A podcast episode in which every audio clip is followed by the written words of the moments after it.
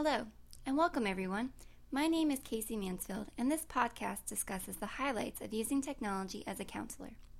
Technology is rapidly becoming a huge part of most people's lives, and I believe it's necessary to learn how to incorporate it if you want to stay afloat in this world.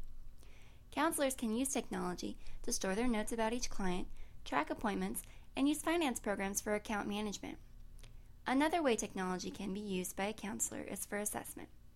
Clients can take online assessments if they're comfortable using computers, but counselors need to be aware of the reliability and validity of these assessments. Lastly, I discuss the topic of online counseling. This can be done via email, chat, and video conferencing. This can be useful for certain clients, but it can also diminish the feeling of one on one interaction. Also, clients interested in online counseling need to be aware of the counselor's credentials, or lack thereof. Including technology in your professional life as a counselor can make it easier to stay organized and accomplish more in a shorter period of time.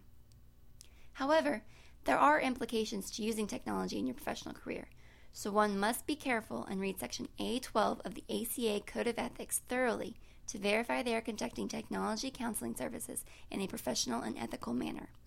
This is Casey Mansfield, and I want to thank you for listening to this brief podcast about the different uses of technology as a counselor.